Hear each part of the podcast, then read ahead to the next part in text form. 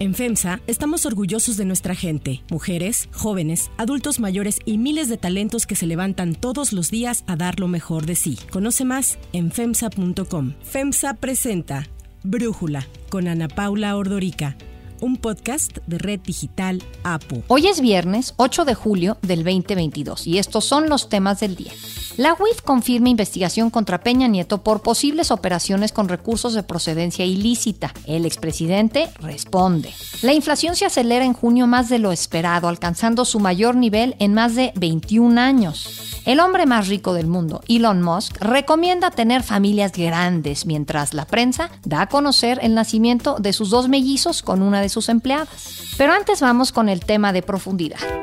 I abhor uh, bullying and abuse of power anywhere uh, in Parliament, uh, in this party or in any other party. El primer ministro del Reino Unido, Boris Johnson, finalmente dimitió como líder del Partido Conservador ante la renuncia de más de 50 funcionarios de su gobierno como muestra de oposición, lo que causó una crisis dentro del gobierno. La noticia la anunció ayer Johnson afuera de su residencia oficial en Downing Street. In politics, no one is remotely indispensable. And to that new leader, I say, whoever he or she may be, I say, I will give you as much support as I can. Boris Johnson quiere continuar como primer ministro hasta octubre, que se nombre a su sucesor por elecciones internas. Su renuncia llega tres años después de que tomó el cargo, en la que pasó de escándalo en escándalo, y a pesar de que se aferró al poder hasta el último minuto. Así hablaba un día antes de renunciar. The reason I have fought so hard in the last few days to continue to deliver that mandate in person was not just because I wanted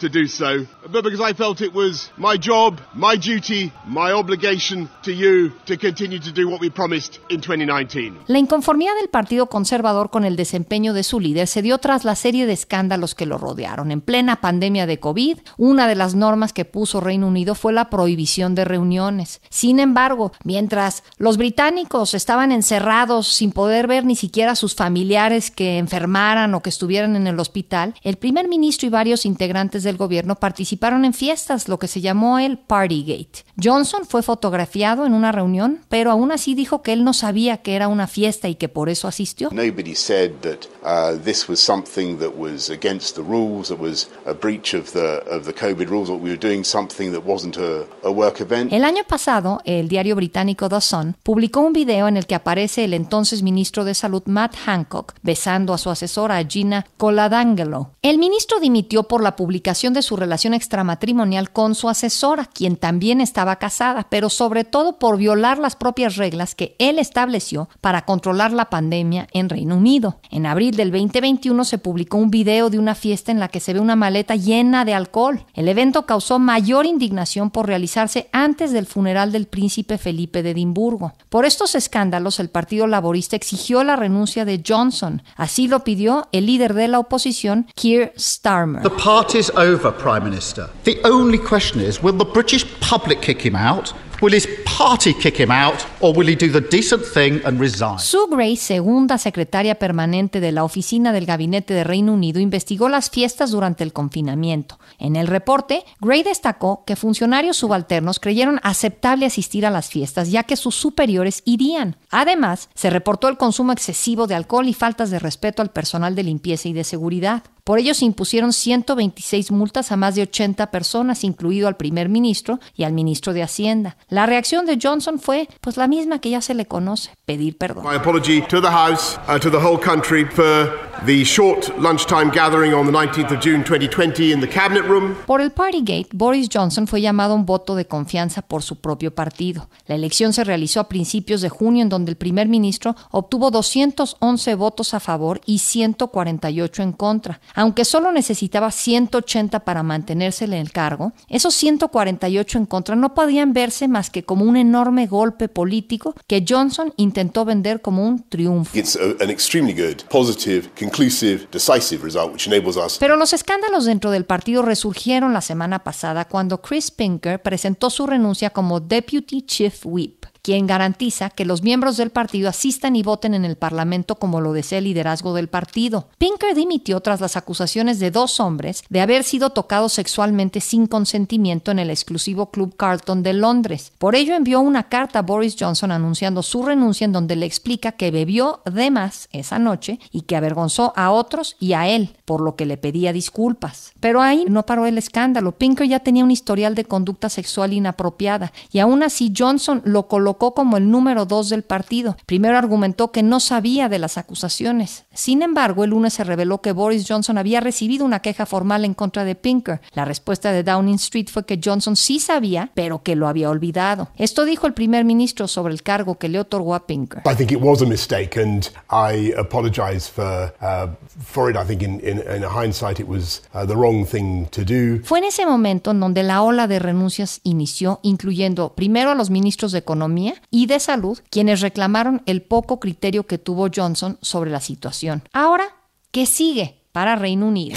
El análisis. Para profundizar más en este tema, le agradezco a Julián Ventura, analista internacional, ex subsecretario de Relaciones Exteriores y ex embajador de México en Gran Bretaña, platicar con nosotros. Julián, a ver, ¿por qué el teflón de Boris se agotó? Mira, creo que finalmente esta serie de escándalos culminando con el de Christopher Pinker fue la gota que derramó el vaso. De alguna forma lo que vimos ayer es el cierre, un capítulo que se empieza a cerrar en esta tragicomedia política que detonó el referéndum del Brexit en 2016 sobre la permanencia del Reino Unido en la Unión Europea y en este caso pues motivada por los talones de Aquiles y subrayo el plural de Johnson que lo habían llevado al precipicio político en más de una ocasión y que lo hacen su peor enemigo. Esta crisis fue responsabilidad del primer ministro, una falta, un déficit de honestidad, de solvencia moral, un desdén por las reglas, pues finalmente desataron esta desbandada que no tiene precedentes desde 1931, desde la época de los gobiernos de unidad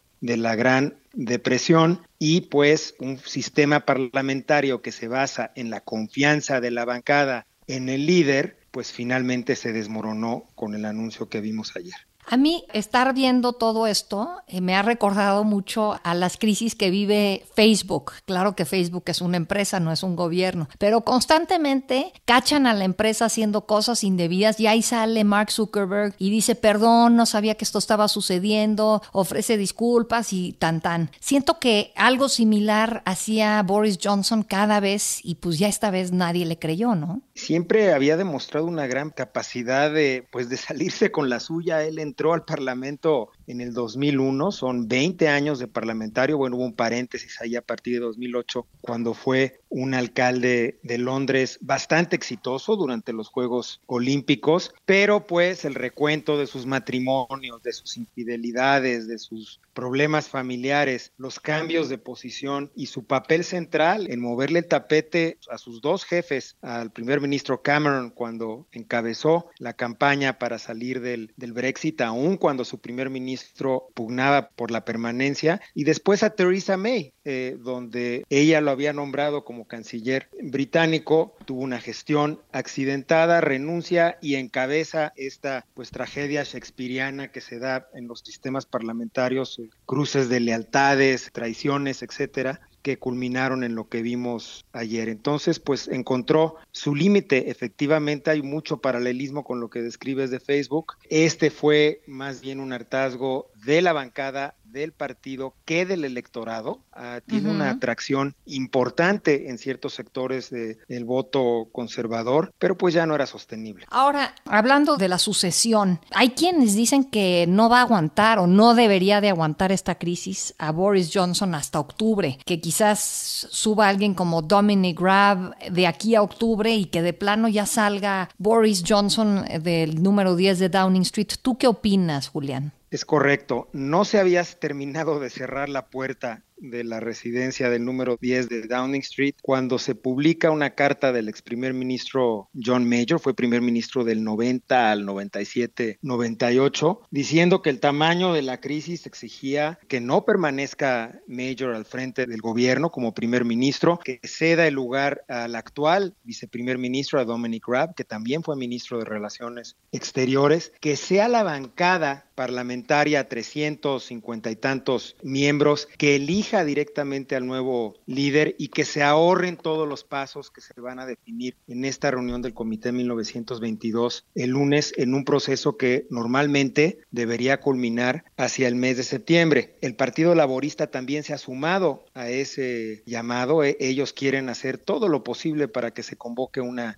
elección general. Esta no tiene que ser convocada hasta principios de 2025. Yo creo que el círculo de lealtades en esta etapa es suficiente todavía para que Boris Johnson aguante y no ceda ante esas presiones, pero lo vamos a ver este fin de semana y antes de que arranque la reunión del comité, que son 18 parlamentarios conservadores que definen las reglas de la sucesión, el calendario de campaña, va a haber yo creo que más de 10 o 12 candidatos. Entonces, pues el melodrama no ha concluido. Vamos a verlo muy intensamente este fin de semana. Creo que vamos a tener a Boris Johnson un ratito más, pero no apostaría por ello. Ahora, ¿quién te gusta para que quede al frente del partido? Y como próximo primer ministro o ministra. Si ves el Partido Conservador y sobre todo esa bancada, habría que dividirla más o menos en tres sectores. Un sector es ese sector que le quita Boris Johnson al Partido Laborista en el 2019 en la zona norte del país, en la zona industrial en decadencia en el norte del Reino Unido, con una promesa de esta recuperación del lugar de Gran Bretaña en el mundo. Ellos, digamos, seguiría siendo el núcleo de apoyo de las posiciones de Johnson, un centro más con una visión más moderada, más internacional, que busca mitigar los costos indudables del Brexit y un sector duro que quiere el Brexit, eh, la instrumentación del Brexit sin ninguna concesión adicional a la Unión Europea. El candidato que logre los equilibrios para generar el mayor apoyo del centro hacia afuera es el que va a tener más posibilidades de ganar. El ministro de Finanzas, Sunak, eh, pertenece a ese grupo centrista, ha sido bastante responsable en el manejo de las finanzas y de la economía. Hay que tener presente que de los países que integran el grupo de los siete, el Reino Unido tiene la inflación más alta y la tasa de crecimiento económico más baja. Su renuncia también fue motivada por diferencias sobre el manejo económico, porque al tener el agua al cuello, pues Johnson empezó a pedirle a sus ministros que desarrollaran un paquete de recortes drásticos a los impuestos para mantener apoyos y eso pues la lógica económica en un contexto de alta inflación no era sostenible. La ministra de Comercio, el ministro de Defensa son más afines al círculo de Boris Johnson, esta membresía general que va a votar al final, si no se precipitan las cosas, cuando ya nada más queden dos candidatos, se inclina generalmente hacia la derecha del Partido Conservador. Siempre tienen una cierta ventaja relativa. Yo creo que alguien como el ministro de Finanzas más en el centro del espectro político, tendría posibilidades de, primero, conservar el respaldo de, la bancada conservadora, segundo, de seguir navegando la turbulencia económica que está experimentando ahorita el Reino Unido y los temas más controvertidos como la salida, la aplicación de los acuerdos aduaneros en Irlanda, la preservación de los acuerdos de paz en Irlanda del Norte, las broncas, las dificultades constantes con Bruselas, es alguien en ese centro político. Vamos a ver, según el liderazgo conservador, si se mantiene el calendario actual hacia la segunda semana de julio, ya debería de haber nada más dos candidatos, pero pues eh, todo lo que está pasando ahorita es inédito hasta cierto punto, sobre todo en una diferencia fundamental, Ana Paula. En la caída de primeros ministros emblemáticos de las últimas tres décadas, de Theresa May más recientemente, de Tony Blair, el laborista en el 2000 y antes de Margaret Thatcher en 2090, siempre tuvo la semilla de origen en la rebelión de su gabinete. Mm. Pero en esta ocasión lo que hace diferente la crisis es que es una crisis motivada por la propia conducción de Boris Johnson. Estiró la liga demasiado. Él logró para el Partido Conservador la victoria más holgada, una mayoría de 87 escaños en los últimos 35 años y electoralmente no había razón por la cual el Partido Conservador no podría haber sido, seguido navegando dos años más con relativa estabilidad. Propio Boris Johnson es la causa de la crisis que estamos viendo ahora. Julián Ventura, muchísimas gracias por darnos tu análisis y platicar con nosotros. Si te gusta escuchar Brújula, te invitamos a que te suscribas en tu aplicación favorita o que descargues la aplicación Apo Digital. Es totalmente gratis y si te suscribes será más fácil para ti escucharnos. Además, nos puedes dejar un comentario o calificar el podcast para que sigamos creciendo y mejorando para ti. Hay otras noticias para tomar en cuenta. 1. Peña Nieto. La Unidad de Inteligencia Financiera, la UIF, confirmó que entregó a la Fiscalía General de la República una carpeta contra el expresidente Enrique Peña Nieto por posibles operaciones con recursos de procedencia ilícita. La Fiscalía hará dicha investigación. La Unidad de Inteligencia Financiera aportará todo lo que vaya requiriendo la Fiscalía. Pablo Gómez, titular de la UIF, indicó que se detectó un esquema por el cual el exmandatario recibió más de 26 millones de pesos en tres movimientos bancarios. Para Brújula, Luis Pérez de Hacha, abogado constitucionalista y fiscalista, socio director del despacho PDA Abogados, nos habla de los delitos que se podrían estar siguiendo en este caso. Como se habla de un grupo de personas participando de manera colectiva en lavado de dinero, se podría actualizar el delito de delincuencia organizada en una estructura orgánica eh, funcionando a la manera, de manera piramidal con un jefe, que en este caso sería el expresidente Peña Nieto. De esta manera tenemos un conjunto de delitos, no solo el de lavado de dinero, sino eh, otros delitos cuyas penas son elevadas, delincuencia organizada, fraude fiscal, corrupción eh, y además con el elemento que está reconocido en la Constitución Federal de que procede prisión preventiva oficiosa. Esta sería la primera acusación formal contra Peña Nieto a pesar de los reiterados señalamientos de actos de corrupción durante su gobierno. Y aunque López Obrador ha hecho de la lucha contra la corrupción su principal bandera, no había actuado contra Enrique Peña Nieto. Esto había generado la sospecha de un supuesto pacto entre él y Andrés Manuel López Obrador. El presidente afirmó que su gobierno no persigue a nadie ni fabrica delitos. Así lo dijo. No vamos a estar persiguiendo a nadie y al mismo tiempo, si el fiscal o la institución, en este caso la fiscalía, con elementos, con pruebas, se eh, integra un expediente que demuestra de que hay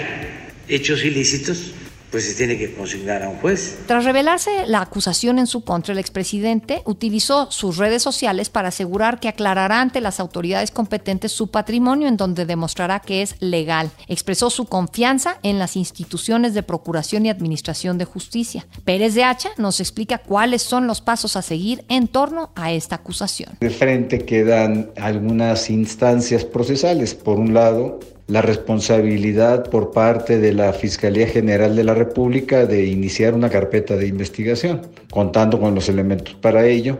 Y solo en el caso de que se complemente la investigación, material probatorio y se eh, recaben elementos de prueba suficiente para demostrar la existencia de un conjunto de delitos como los que acabo de mencionar, entonces ya la fiscalía estaría en la posibilidad de judicializar el caso, es decir, de presentar el caso ante un juez penal federal para que eh, se cite, se emplace ya legalmente en un juicio al expresidente Peña Nieto y a todo el grupo de personas que esté involucrado en la comisión de los delitos. 2. Inflación.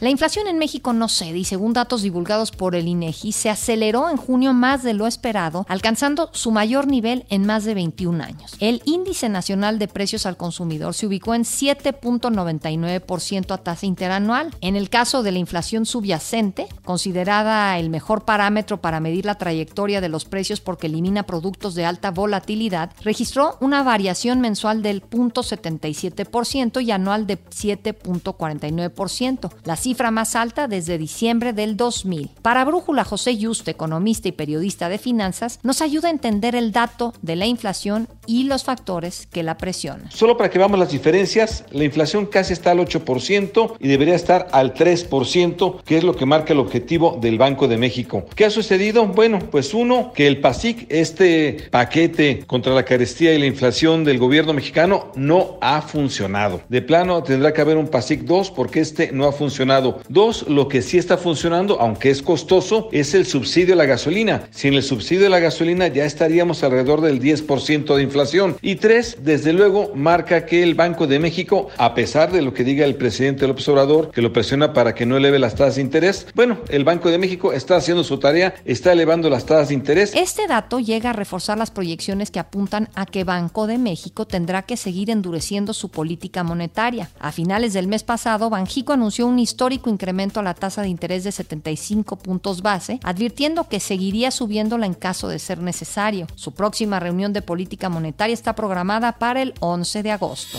3. Elon Musk. El hombre más rico del mundo, Elon Musk, quien suele publicar en Twitter mensajes bastante polémicos, ahora dijo que la caída de la tasa de natalidad en el mundo es el mayor peligro al que se enfrenta la civilización, por lo que recomendó a sus seguidores tener familias grandes, además de que felicitó a quienes ya las tienen. Estos tweets se dan a la par del reporte de Business Insider que señala que Elon Musk y Shivon Silis, la directora de operaciones y de proyectos especiales de Neuralink, una empresa de Musk, tuvieron mellizos el año pasado. De confirmarse la noticia, el propietario de Tesla y SpaceX ya tiene un total de 10 hijos, 6 con Justin Wilson, aunque uno falleció a las pocas semanas de nacer. Tiene dos hijos más con la artista Grimes, un niño nacido en 2020 y una niña en diciembre del 2021, semanas después del nacimiento de los mellizos con Silly. Yo soy Ana Paula Ordorica. Brújula lo produce Batseba Feitelson. En la redacción, Airam Narváez. En la coordinación y redacción, Christopher Chimal. Y en la edición, Omar Lozano y Cristian Soriano. Los esperamos el lunes con la información más importante del día. Que pasen un muy buen fin de semana. Oxo, Farmacias ISA, Cruz Verde, Oxo Gas, Coca-Cola FEMSA, Invera, Torrey y PTM son algunas de las muchas empresas que crean más de 245 mil empleos tan solo en México y generan valor como parte de FEMSA. FEMSA presentó Brújula con Ana Paula Ordorica, un podcast de Red Digital APO.